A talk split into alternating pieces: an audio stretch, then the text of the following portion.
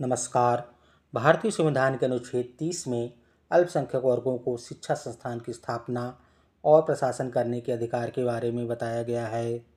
संविधान के अनुच्छेद तीस एक के अनुसार धर्म या भाषा पर आधारित सभी अल्पसंख्यक वर्गों को अपनी रुचि की शिक्षा संस्थाओं की स्थापना और प्रशासन का अधिकार होगा।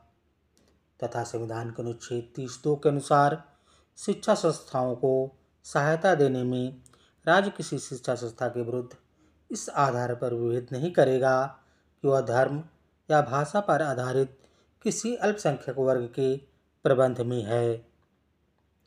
मूल भारतीय संविधान में अनुच्छेद 31 संपत्ति का अधिकार एक मौलिक अधिकार था, जिसे 1978 में चौवालीसवें संविधान संशोधन के द्वारा निरस्त कर दिया गया और अब संपत्ति का अधिकार सिर्फ़ कानूनी अधिकार रह गया है।